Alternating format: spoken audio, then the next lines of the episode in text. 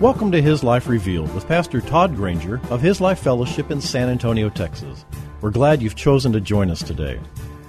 Our passion at His Life Ministries is to help believers know Him and show Him, so we keep it simple.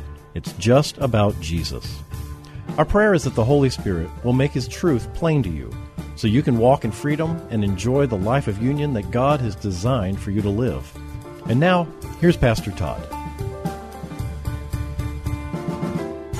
Well, we are back in 2 Corinthians, and we're going to look at chapter 7, verses 11 through 16. And just by way of kind of helping you get where we're at, Paul has just met up with Titus and has been told that the Corinthians have repented of their treatment of Paul, and they have repented of indulging the false teachers that were among them, including the one that openly rebuked Paul and accused Paul right in front of the congregation, which they did absolutely nothing about. That particular event was extremely painful for Paul.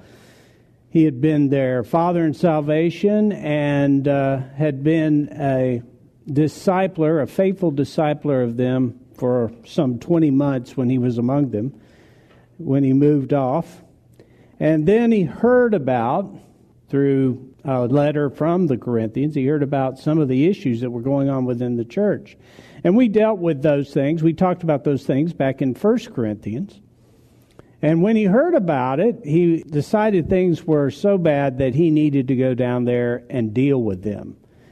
And that is what theologians refer to as the painful visit. We don't have an actual record of it. He just makes reference to it. So he makes this visit, and it's in this visit that he comes to lovingly restore them and give them correction that he is absolutely shamed and humiliated in front of the congregation. And they stood by and watched it happen. So Paul leaves them in grief. And he writes what is known as the severe letter. And that is a letter that is to move them towards repentance. And this letter is actually carried to the Corinthians by Titus, who is a dear associate of Paul. And Paul was very anxious about how this letter was going to be received. And you can imagine that, since he had been treated so poorly when he went by to talk to them. And he was anxious about how Titus was going to be received as he brought that letter. And he was at that time in Ephesus, and it was right about that time that a riot had broken out, just after Titus had left and gone to Corinth. And that's when they drove Paul into the arena, and they were going to try to do away with him there. So he went through a really tough time there, and so he had to leave. Nothing tells you have to leave like a riot and a mob. It's out for your blood. So he decides he needs to leave and endeavors to catch up with Titus, because at that point, Titus should be on his return journey back to Paul. And they finally connect in Macedonia, finally, after much searching. And Paul is informed by Titus that the Corinthians had actually been moved to repentance. In the preceding verses of chapter 7, Paul recounts the dread and the fear that tore his soul the whole time he waited to hear from Titus, and what great comfort he received from God through the report of Titus.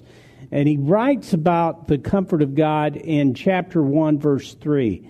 And we've looked at this verse. We're going to look at it again. Chapter 1, verse 3.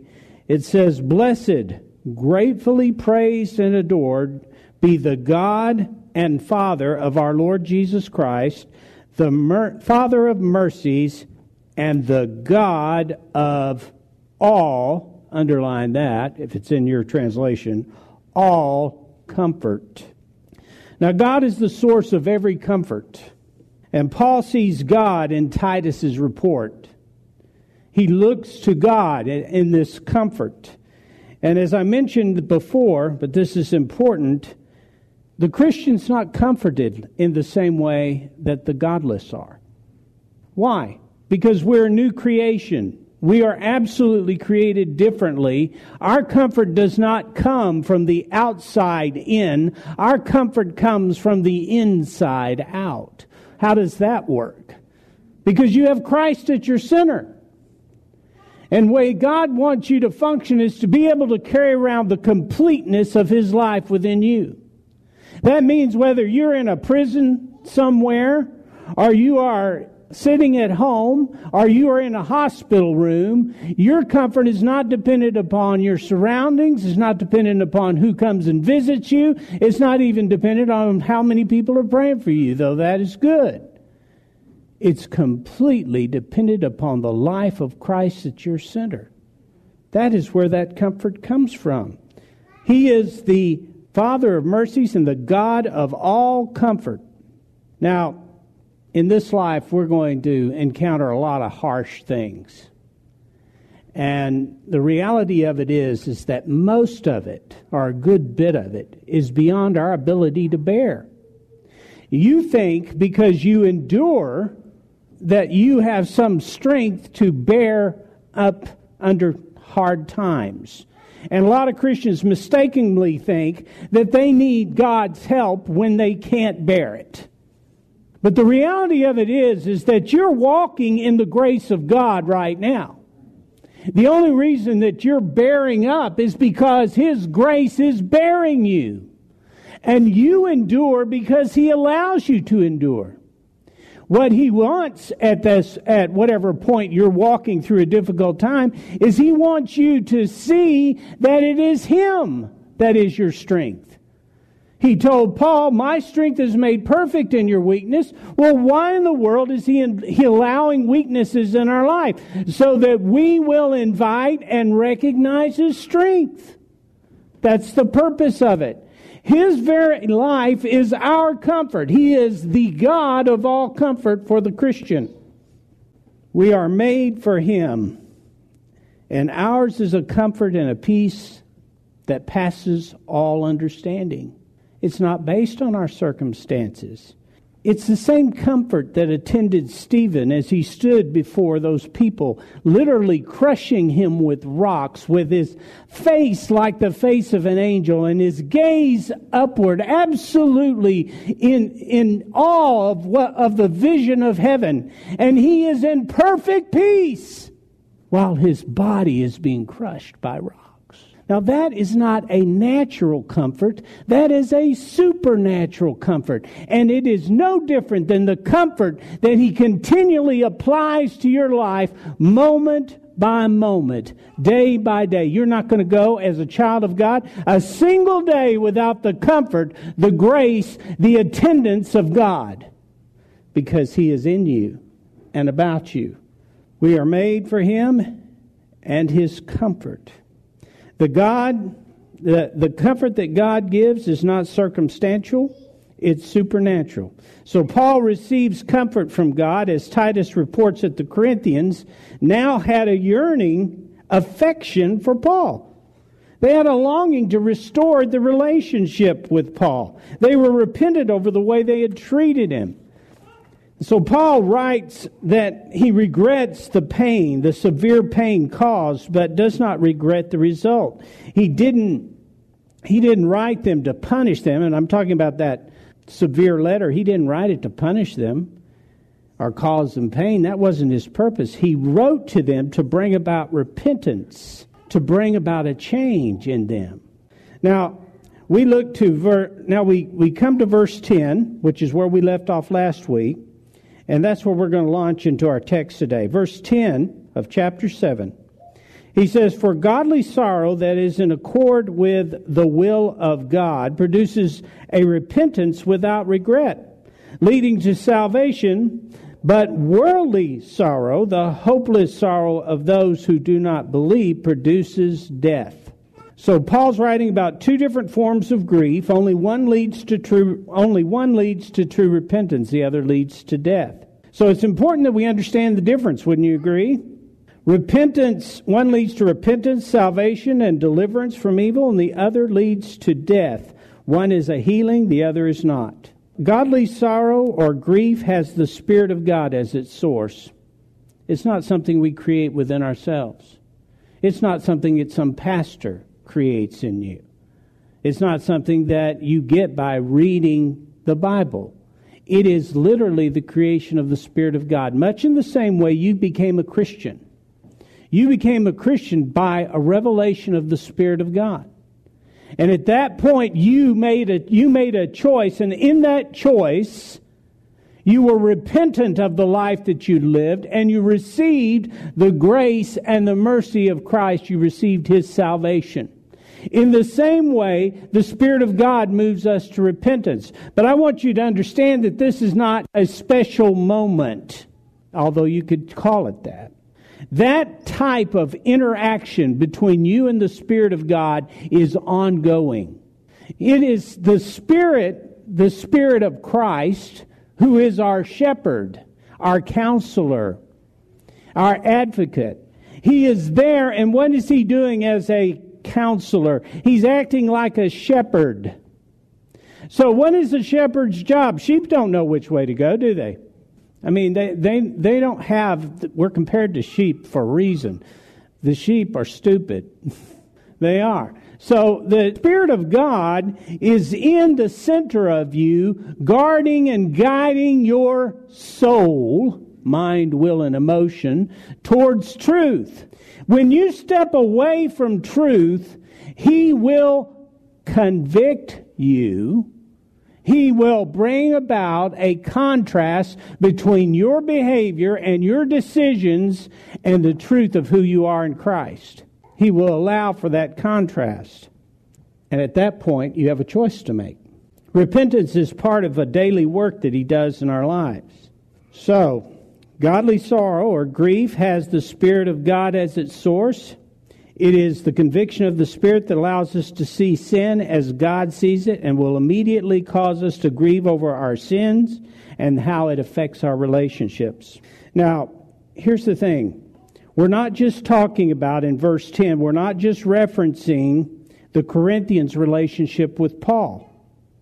In seeking to alienate Paul, they had cut themselves off from God's discipling work in their lives. They had rejected God's ministry of truth to their souls and had deepened in their own deception. And understand this, I say this to you all the time, a Christian is not deceived because of the will of the enemy. He's not deceived or tricked into being deceived. He chooses to be deceived.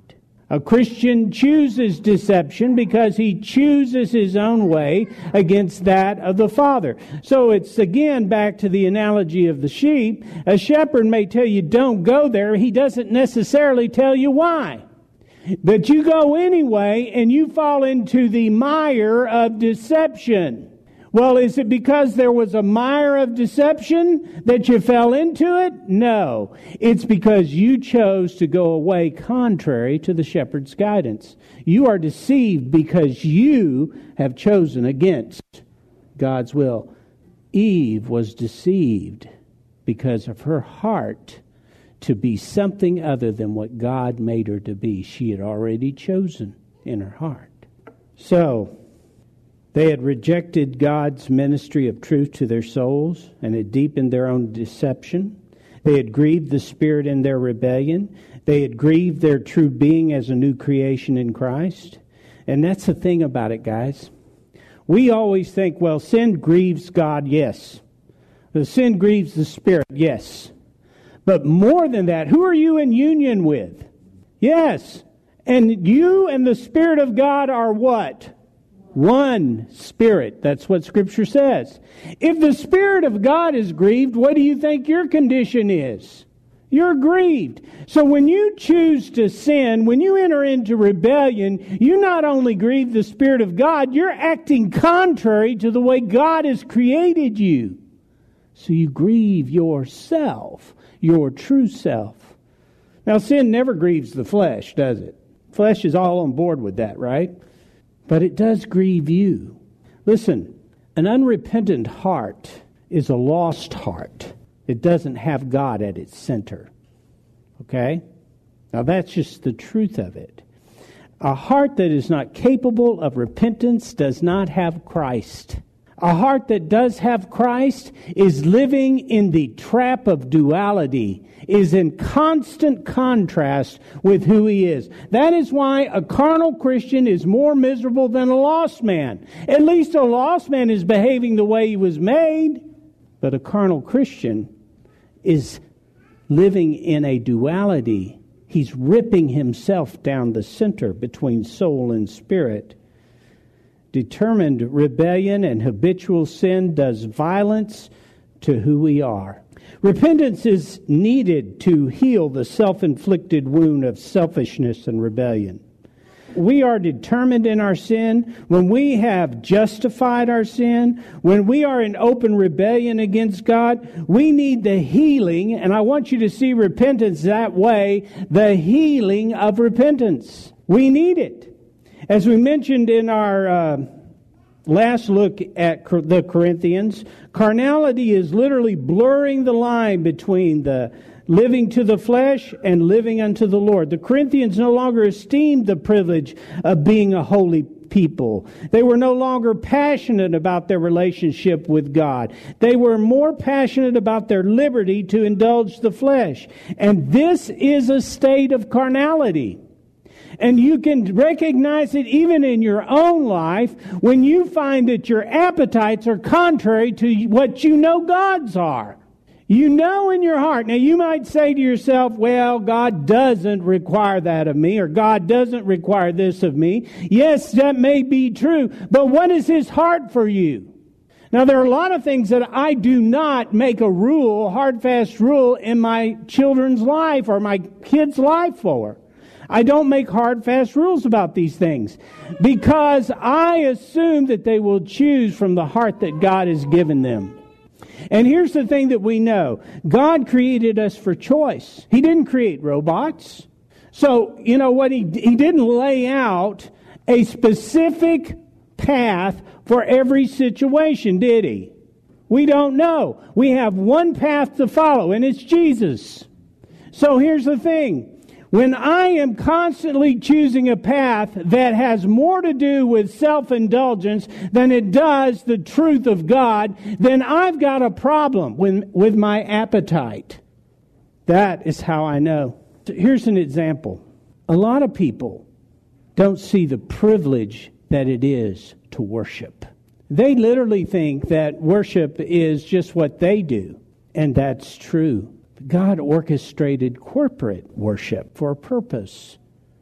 That there is a nurture in the gathering of the body. And a lot of people don't think that's necessary because they have a freedom. Well, you are a Corinthian, my friend. That's what they thought too. The same kind of justifications that they used in order to indulge their flesh, every one of them, they could explain away with some spiritual truth. But the reality of it is they had a greater heart for their flesh than they did for God. They were not excited about God. There was no passion there. David said, I was glad when they said unto me, let us go into the house of the Lord. In most churches, what you see is dad leading the train. Will you hurry up? We're going to be late. And then we get inside. Oh, yes, it's wonderful. It's glorious. Then we get out in the car. Will you get out of my way? Well, that, unfortunately, is not worshiping Him in spirit and in truth. Well, who's the loser here? Is God worried about performance issues? No, He's already changed your heart. He knows who you are. He grieves for you. Because He has set a table in the worship of His people to nurture you, to affirm you. You know, the church, part of the body of the church, the purpose of the body of the church is to affirm us in truth. And unfortunately, a lot of congregations are not getting affirmed in truth. They're getting deceived from it. They're walking away not knowing what truth is and knowing more about law than they do about grace. Getting the two mixed up. Now, that was a different sermon altogether, so we'll move away from there. In this state of carnality, they become more passionate about their liberty to indulge the flesh. In this state of carnality, worship becomes occasional and cultural, not spiritual. And all of this points to prolonged estrangement from the truth and an over-acquaintance with the distractions of the flesh. This was their condition, understand me. This was their condition, but it was not their heart. That's an important distinction.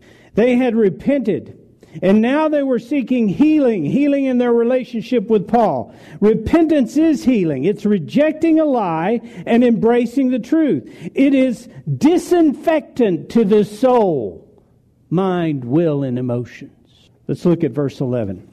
As we read verse 11, what I want you to see, and many theologians and commentators make this statement, that what you see is the best description of a repentant heart. Well, you can get in trouble with that. But reality is that what we see here is a complete 180 in the Corinthian congregation. And Paul is describing it.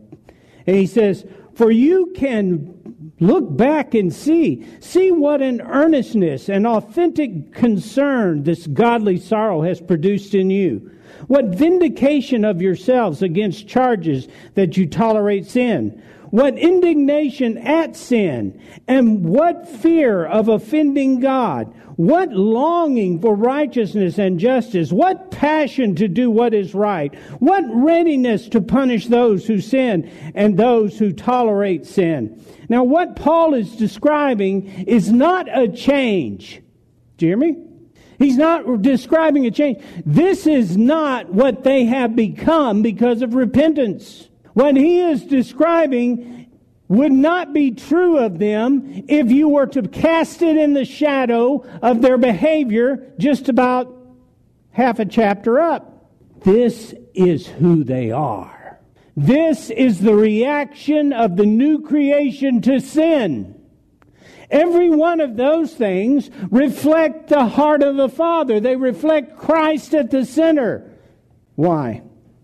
This is not a change of heart. They have a righteous heart. Well, when did they get that? When they were born again. Ezekiel 11:19. And I will give them one heart, not a black heart and a white heart, but just one heart, a new heart. And I will put a new spirit within them. I will take from them the heart of stone, and I will give them a heart that is responsive to my touch. A heart of flesh that is responsive to my touch. You know what he's describing there is a tenderness that just kind of just leans into God's every impulse. A heart of love and affection. What Paul is describing are the evidences of a change of mind, a change of focus, not a change, just a change of behavior. Behavior is not always a reliable indication of repentance. I'm sure you've discovered that, particularly if you've had kids. The truth is that they did not change just their behavior. What they did is they changed their focus. And in repentance, as we've said many times, we'll go over it again, it has to do with you turning your focus away from yourself and the world and turning, literally putting your focus on Him. Turning your back to that sin, to living in carnality, and putting your focus and your worship on Him who is your life. That is repentance. That's what repentance is.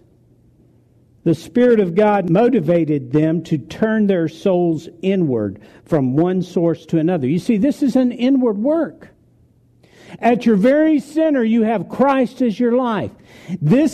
Christ as your life is literally that. It means that it's the sum total of how you live. And God changed the dynamic of you as a new creation. You no longer receive from without. Now you receive from within, from the infinite source of Christ at the center. And repentance is you turning from a dead and dying life out here, which is no life at all, and turning towards true life at the center of your being. That's what repentance is. It's not about behavior. If it was, it'd be all external. You see, the change in behavior is the fruit of repentance. It's not repentance. If I change my behavior and I don't change my focus, then I have corruption. This is not work unto God. What I do is not for His glory. It's all to present a deception both to you and to myself, saying I am good apart from God. Thank you for joining us for His Life Revealed with Pastor Todd Granger. This program is the radio ministry of His Life Fellowship in San Antonio, Texas. If you'd like to know more about us, visit us on the web at hislifeministries.org or on Facebook at His Life Fellowship. We would love to have you join us for worship. We meet on Saturdays at 5 p.m. at 1307 Blanco Woods at the corner of Blanco Road and Blanco Woods, just inside Loop 1604. Also, if you would like to help support this ministry, you can send your tax-deductible donation to His Life Ministries, P.O. Box 1894, Bernie, Texas, 78006.